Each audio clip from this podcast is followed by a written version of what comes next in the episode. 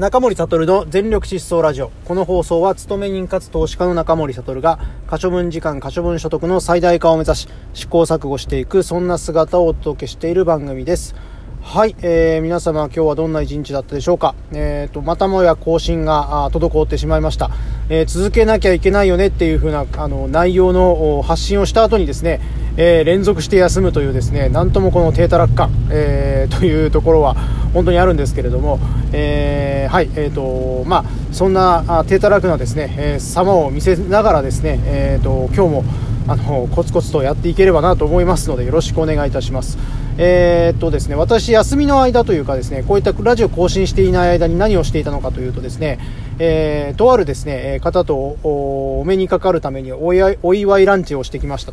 と。何かというとですね、えっ、ー、と、楽町さんのですね、大家さんデビュープログラム、えー、こちらにですね、こちらのですね、えー、最終、まあ、優勝者ですね、えー、のですね、米谷君にですね、えー、お目にかかってまいりました。というか、えっ、ー、と、米谷君はですね、あの、パウダープリンスという名前もありまして、えー、フン様のですね、えー、セミナーの、えー、大宮、セミナーの際にですね、えー、ふんどしの舞を、フン様と一緒にですね、えー、やるというですね、えー、ことをですね、やってのけたですね、えー、非常に素晴らしい胆力のですね、ある、えっ、ー、と、方なんですけれども、まあ、それぐらいのですね、えー、まあ、あの、度胸と勇気があるぐらいなので、やっぱり、あの、他の方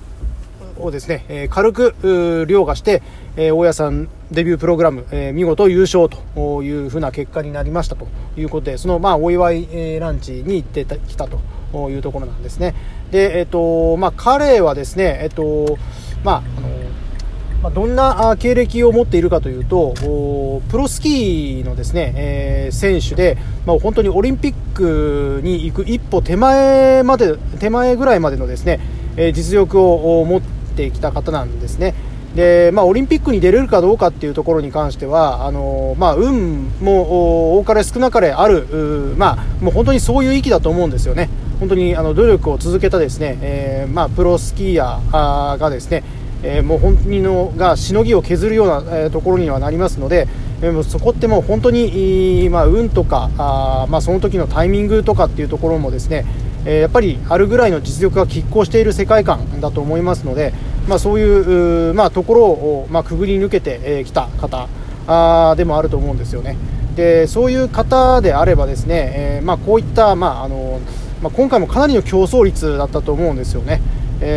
えー、まあ、競争率としてはかなりのところだったと思うんですけれどもそういう中でですね、えー、たった1人ですね700万円、えー、を持ってですね、え不動産投資ができるというそういった権利をですね、え得たあそんな方になりますというところなんですけれどもやっぱり彼のことをあの見ていてですね、えまあ、彼のけもたらした結果っていうところを思ったりとかするとですねえっと、私はですね思うことがですね、まあ、やっぱりその深く深くですね、えその物事一つの物事を追求した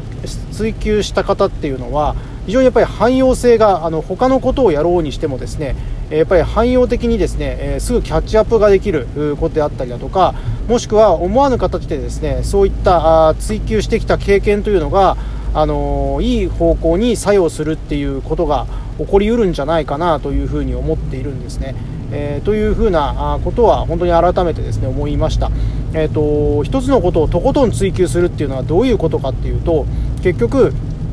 えーと、その穴を掘ることに似てると思うんですよね。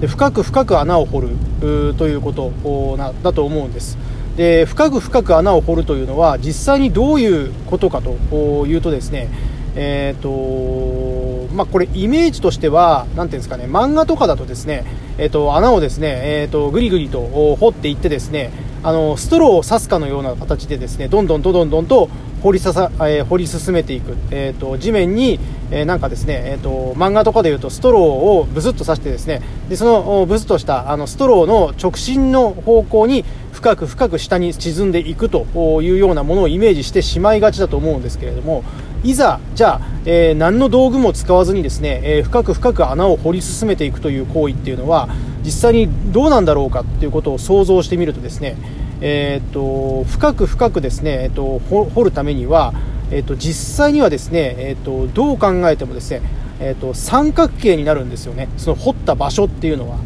えっ、とですね、つまり、えっ、と、なんだろう、うんと、えー、例えば10メートルの穴を掘るのと、えー、と100メートルのしあの深くですね、えー、100メートルまで穴を掘っていくといったときに、えその到達した時点でですね掘り返している